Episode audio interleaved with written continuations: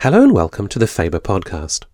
My name is George Miller, and my guest in this program is Indian-American novelist Akhil Sharma. I met Akhil on a recent visit to London to talk about his eagerly awaited second novel, Family Life. Akhil was born in New Delhi and migrated to the United States in the late 70s. Having initially pursued a career in investment banking, he came to prominence as a writer in 2001 with his first acclaimed novel, An Obedient Father, which won that year's Hemingway/PEN Award and is also available from Faber. Akhil Sharma was named as one of Granta's Best of Young American Novelists in 2007, so expectations around his second novel were considerable. But the process of writing that book was for Akhil a long and painful one. As you'll hear in this interview, he likens the many drafts the book went through to a war of attrition. It's testament to Akhil's skill that the reader is unaware of those years of labour as she races through the story of Ajay Mishra, who, like his creator, came to America aged 8, and, like his creator, had a brother who was left permanently brain damaged by a terrible swimming pool accident, which changed the lives of everyone in the family beyond recognition. It's the story of immigration and of illness, yes, but perhaps most of all, as the title puts it with disarming simplicity, a story of family life, warts and all, told with humour, warmth, and a complete absence of sentimentality. This novel comes with a reputation of having been a dozen years in the making, so I began by asking Akhil about the transition from those years at his desk to at last going out into the world to talk about it. You know, I have to say, I loved being done with the book. It was just so hard and so miserable that the fact that I no longer have to do it feels almost impossible. Like having left jail, you can't believe that you're free.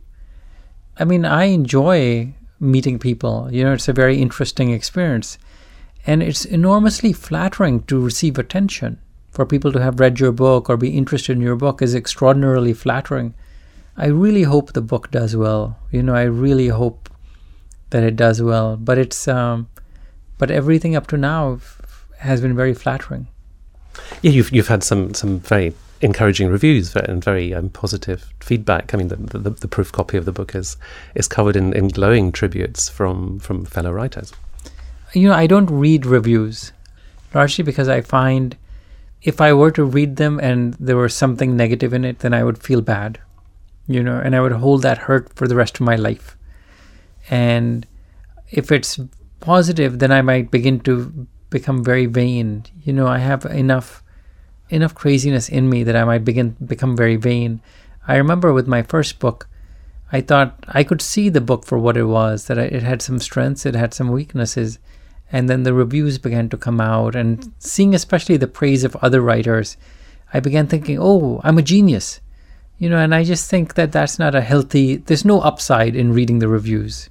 Did you know what the subject of this book was going to be as soon as you finished your first book, or even before that? Because clearly from the narrator in this book has an idea that this is his experience, is something he's going to write about from a long way back. Is that something that you too felt? I mean, not from a long way back, not from childhood, not from when I first began writing. I think probably in my early 20s, I began thinking that this would be something that I would write about. I mean, I thought about it and then it sort of dropped away. And then I began writing about it. And what's interesting for me now, I don't view this book the way that I viewed the other one, my first one, in that I have a very strong desire for this book to be useful. You know, whereas with my first one, I just wanted to write a good book. The purpose of the book is to be useful. I had never thought that. And I discovered that while writing the book, that is the thing that makes the book work for me. Otherwise, I can't engage, I can't stay with this material. And the motivation for the book, the style that justifies itself within the book, is a style which is willing to keep meeting the reader. You know, in my first book, the transitions between paragraphs were very tight. The end of the paragraph would push into the second paragraph, and then the second paragraph would grab the reader. Here, I prevent the next paragraph from gripping the reader. I can give you an example if you want, almost as a way to prevent that. So this is in chapter 2. My mother, Birju, and I had taken everything we could from the airplane. Red Air India blankets, pillows with paper pillowcases, headsets, sachets of ketchup, packets of salt and pepper, air sickness bags. Birju and I used the blankets until they frayed and tore. Around that time, we started going to school. I had a shy nature. You're a tiger at home, my mother said, and a cat outside. At school, I sat at the very back of the class in the row closest to the door. Often, I could not understand what my teacher was saying. I had studied English in India, but either my teacher spoke too quickly and used words I did not know, or else I was so afraid that her words sounded garbled to my ears. If I wanted to create a tight transition, I would have gone from around that time we started going to school, and I would have started the next paragraph with, at school, I sat at the very back of the class. Here, because I felt enormously tender about the book, and I think some of that tenderness comes into the book. Here, I have the paragraph open with, I had a shy nature, you're a tiger at home, my mother said, and a cat outside. And that putting in this thing is a way of not creating a strong transition. And choosing to do that is a way of allowing the reader to feel comfortable and feel that he or she can move forward at her own pace. The subject matter of the book is how to be useful to other people who are going through something similar like this, or who will go through something similar like this, similar to this. And that awareness as to what the book is about came late into the writing. The book is very heavily based on your own experience, but you decided to make it a novel and not a memoir. So can you say a little bit about what motivated that? I wrote it as a novel instead of a memoir because I didn't know how to write a memoir. That is, I know how to use the tools of fiction. I know how to use dialogue. I know how to do certain things inside fiction. I didn't feel that I could as a memoir. I just wouldn't know how to do it, or I felt that I wouldn't know how to do it. Another reason is that I feel that I can be much more truthful in fiction than I can in memoir. So, for example, if I were writing and I was saying, the mother, Shubha, does this thing. If it were my mother, if I were to say Preetham does this thing, I would feel embarrassed, you know, I would feel very protective of the characters. And in this instance, it would have felt very much like I wouldn't have been able to be as truthful, as frank as I am if it had been memoir. Famously, you wrote 7,000 pages and the finished book turns out to be about 220 pages long. And that presumably is a large part of why the book cost 12 years of your writing life. What kind of process were you going through in order to come from 7,000 pages to finished manuscript, which is very, very taut and no words are wasted? For me, a book has to do a certain number of things. And if it isn't doing those things, then the book isn't really done. It doesn't feel like it's fully baked. One of the things that it needs to do is that it needs to move very, very quickly. It needs to move like a rocket. So part of the revision, part of the endless drafts was finding a way to make it read that fast. Like something, if you pick it up, you can't put it down. Another was to be able to represent the truth of these people, you know, and their difficulties. And that's, it isn't easy. It isn't easy without overwhelming the reader. So that was something. I think there are certain stylistic, I could describe them as tics, but as I can describe them also as part of my vision of the world, by which I know that this world is truthful. The book has two beginnings and two endings. At the very beginning of the book, there's a description of the family. In India, we lived in two concrete rooms on the roof of our house. The bathroom stood separate from the living quarters. The sink was attached to one of the exterior walls. Each night, my father would stand before the sink, the sky above him full of stars, and brush his teeth until his gums bled. That combination of the stars above him full of skies and him brushing his teeth till his gums bled, that combination of beauty next to grossness is something that is, when I see that, I think, oh, okay, the book is nearing its end. You know, it's like when the loaf of bread has risen. You know, sort of that's the same thing for me. Another thing is, in my books, everybody is right and everybody is wrong.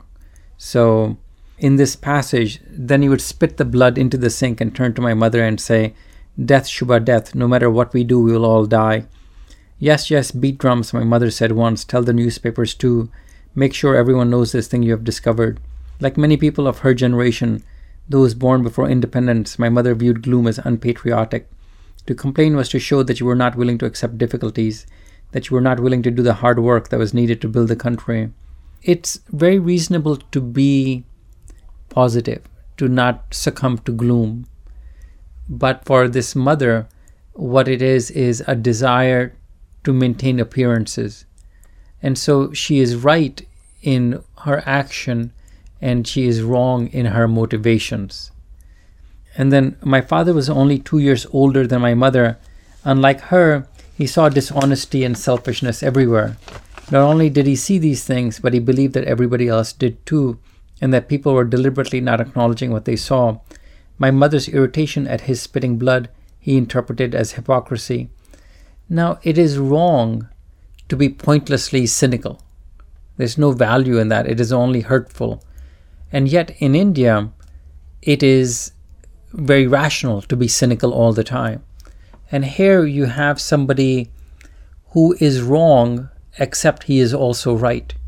And so when I begin seeing these things appear in my prose, I think, oh, the book is nearly done. And so the 7,000 pages was a way of getting to that point. As I said earlier, it seemed to me that your use of words was so carefully judged and so sparing. There was never anything that seemed indulgent or lyrical. Everything seemed so well calibrated. And I wondered were there earlier drafts where you were more lavish in your description of perhaps the India they left or the physical reality of the America that they went to? And was that something that you consciously pared back, or is that really how your prose comes out? I mean, there were drafts which were much more sensual. On the whole, though, I tend to write in a relatively spare way. This book is even more spare than I would write normally. The reason it is that way is that I found that because of the very nature of the subject matter and the fact that there is not a plot required me to make things more spare so that the reader would keep moving forward. So it was needing to develop a style that would match the nature of the story. That's something that I really, really reflected on having read the book, because I sat down and I read it at a sitting, and there is this great sense of forward momentum. And only afterwards, when I was reading some of the things you'd said, where you say it doesn't really have a plot, then I thought, well, that's true, really. But as you're reading it, you are carried forward, and you don't sort of stop to reflect that there isn't a strong sense of plot, as in some novels. When we love people, we don't care that they're boring. We don't care that they're weird. And so by generating compassion for these characters and by generating sympathy, we can also generate interest for these characters. And that interest, as a writer, I have to guard my reader's interest. It's a way of protecting my characters as well. And that's what allows a reader to read the book quickly. I mean, it seemed to me that you have particularly high regard for how the reader will experience your book. I mean, it varies among novelists, I think. Some profess to, simply to write what they want to express and not worry about how the reader will read. But you really think about the whole experience that the reader will have from beginning to end. And as you were talking about the transitions, you're talking about really kind of quite finely calculated things which will have an impact on the way the reader absorbs your tale.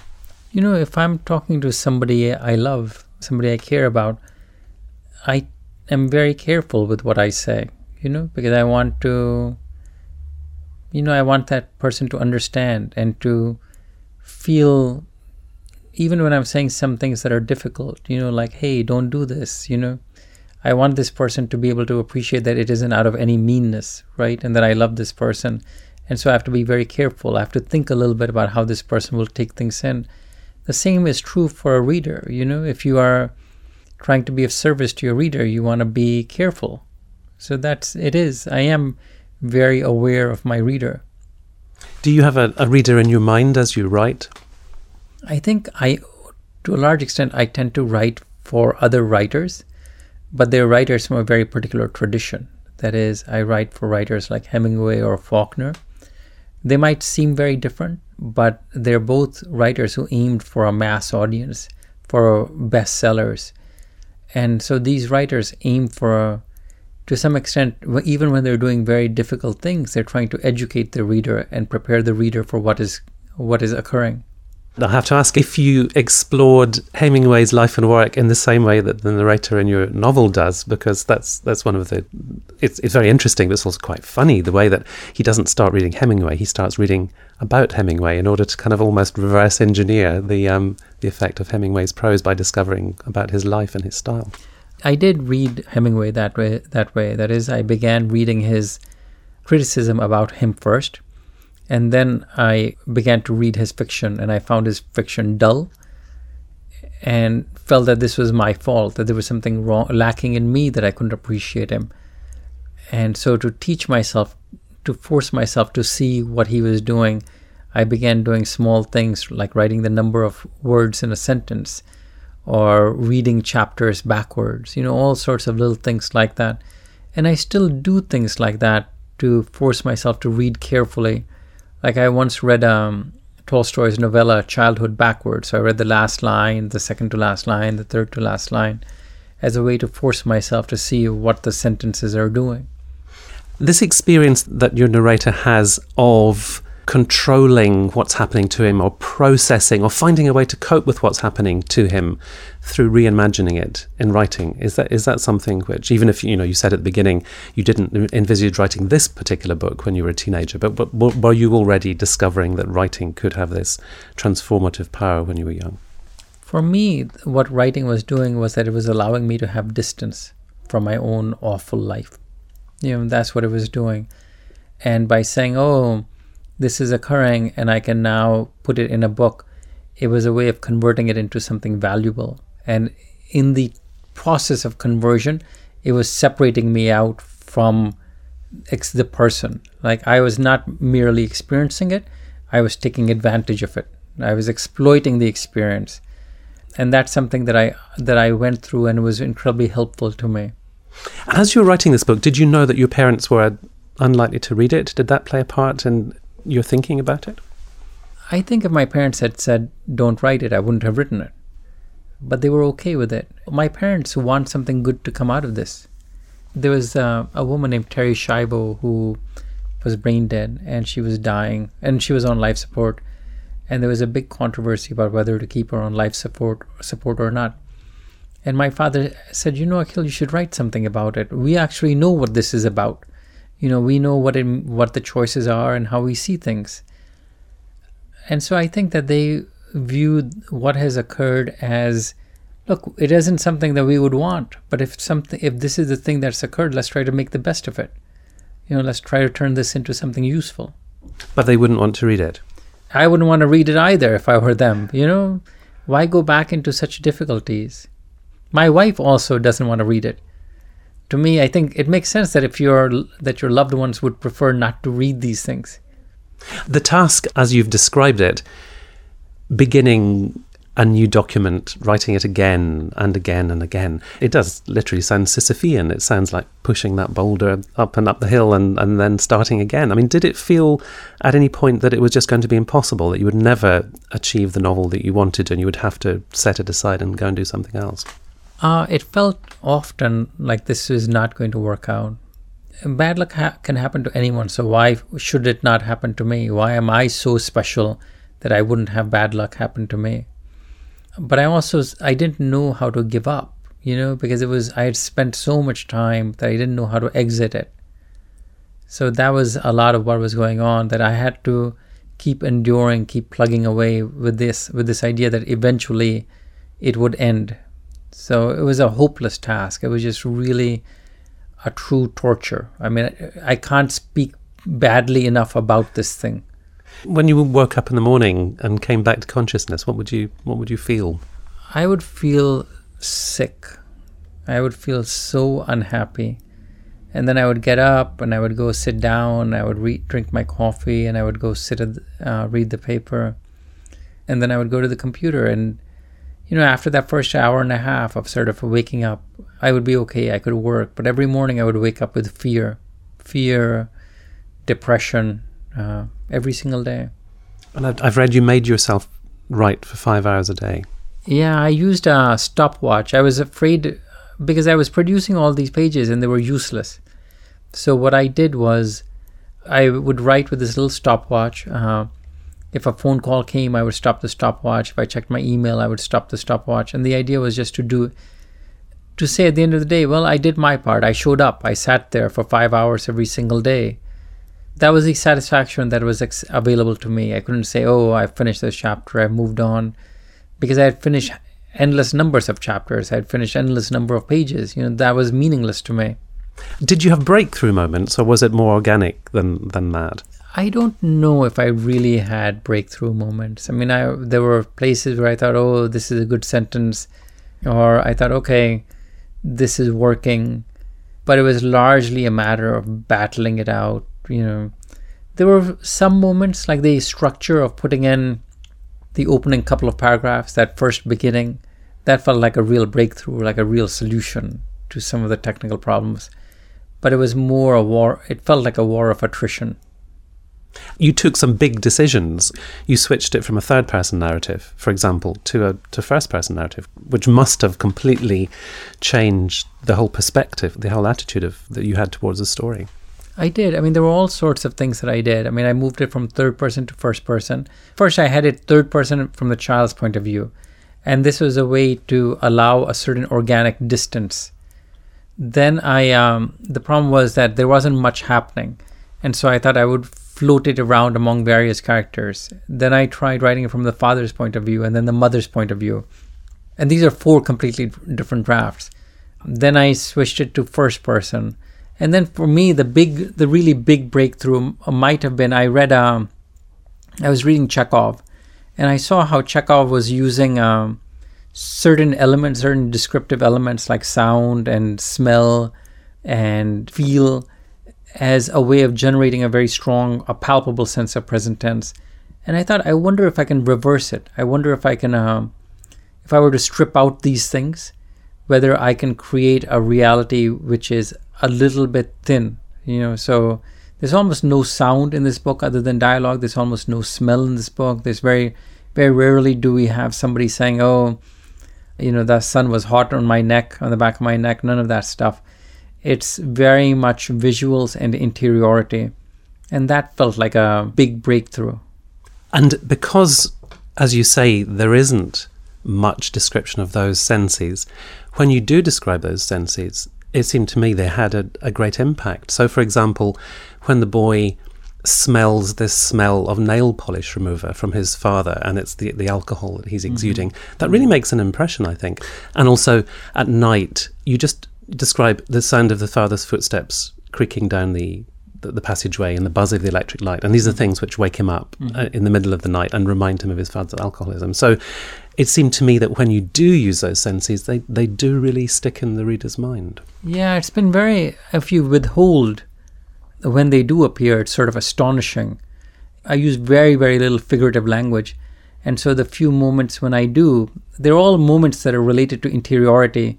You know, mostly you want to have language walk alongside reality, but periodically reality begins to outstrip language, and so you need to then give language flight, which is when metaphor comes. And so there's that moment when Ajay is holding his girlfriend and he's so happy, and that he says, oh, it was like holding a bouquet. Or when he's feeling such guilt and shame for being okay, and he says, you know, that he went to school. And when he would move around, everything he did reminded him of guilt. And it was like wearing wet clothes, where each time you move, the wetness of the clothes reminds you that, oh, you're cold, you're wet. But it's a very particular type of language. And when you use certain things so sparingly, when they are used, they have an explosive effect. And after 12 and a half years, how did you know you were finished? I read the book and it just felt like a rocket. So I printed out my last draft, and I sat down one day, and on the floor of my living room where I often sit, my back to the sofa, and I began reading it, and I couldn't stop reading it. I found it so interesting that I wanted to turn pages. I wanted to skip pages because I wanted to see what happens next. And I thought, okay, now it's doing the thing that I wanted to do. That's when I said, okay, it's done. I can send it in. And then you have that period where you take your hands off it, and it goes and has a sort of separate life, and other people begin to comment on it. Mm-hmm. it's strange, you know, that as a writer, my the writer's relationship to a book is very much like a parent, or maybe a bad parent. Like, a part of me wants this book to do well, so I will do well, right? So I wanted to sell a lot of copies, I wanted to win prizes.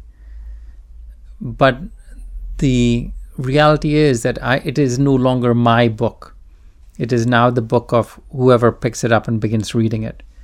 And so the thing that matters is the reader's relationship with the book and the book's relationship with the reader.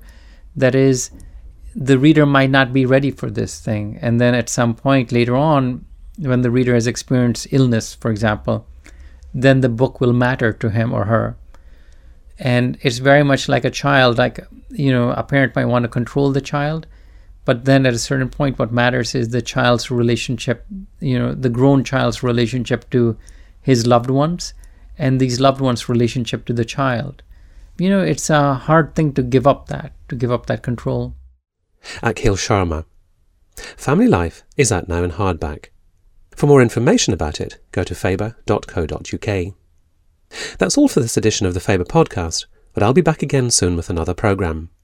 You can make sure you never miss the programme by subscribing to it on iTunes. It's free, quick and easy. Go to iTunes and type Faber in the search box on the podcast page, and a subscription is just a couple of clicks away. Or you can find a full podcast archive on SoundCloud. Search for Faber Books SoundCloud. Until next time, thank you very much for listening, and goodbye.